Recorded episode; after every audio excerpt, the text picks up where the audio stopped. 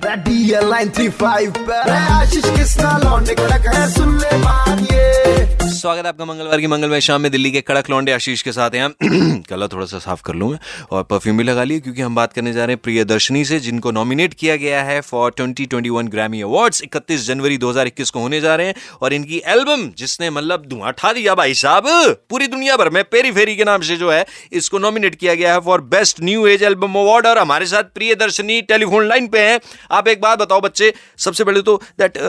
you know you are a musician composer video artist singer film maker how do you manage मुझे हमेशा इससे I been very interested in so many different things मुझे ऐसा नहीं लगता है कि ये सारी चीज़ें एकदम कम्प्लीटली सेपरेट है. There there so many commonalities in all of these things और I like finding a way to connect all of the things I do so I can continue to immerse myself in all of them मेरे लिए that's that's the only way to experience life in its fullest ये बोलती हैं तो इतना खूबसूरत लगता है। अच्छा एक बात बताइए Can you please share your musical journey मतलब मुंबई से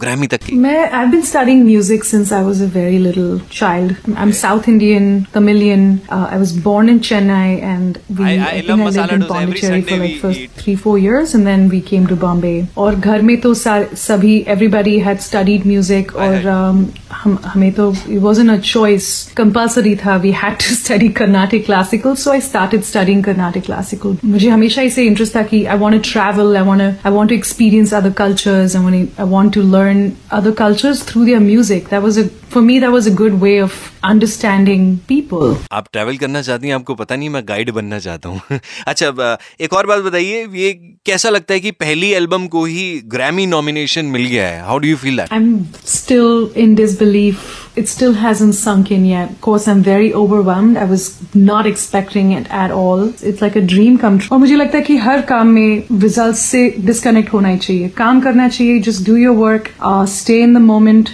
give it your best 100% और res- detach from results क्या बात है? अच्छा एक बात बताइए इंडियन म्यूज़िक के बारे में एक चीज़ जो आपको बहुत अट्रैक्ट करती हो। For me what is the most beautiful thing about Indian music is the fact that it is so deeply rooted in its culture in our stories in our human stories मुझे लगता है कि हम हमारे music में spirituality बहुत है. There is a there is a deeper connection to just humanity in general आपको जो लगता है बहुत ही खूबसूरत लगता है मुझे भी लगने लग पड़ा है, बहुत ही शानदार। थैंक यू सो मच हमसे बात करने के लिए। कॉन्ग्रेचुलेशन आई होप ये अवार्ड आपको मिले और इसी तरह से आप शानदार काम करती रहें म्यूज़िक बनाती रहें, गाती रहें और सभी के दिलों को छूती रहें। थोड़ी सी देर में आज के जमाने के ट्रेंडिंग वाले सुबह तब तक के लिए 93.5 रेड एफएम बजाते रहो।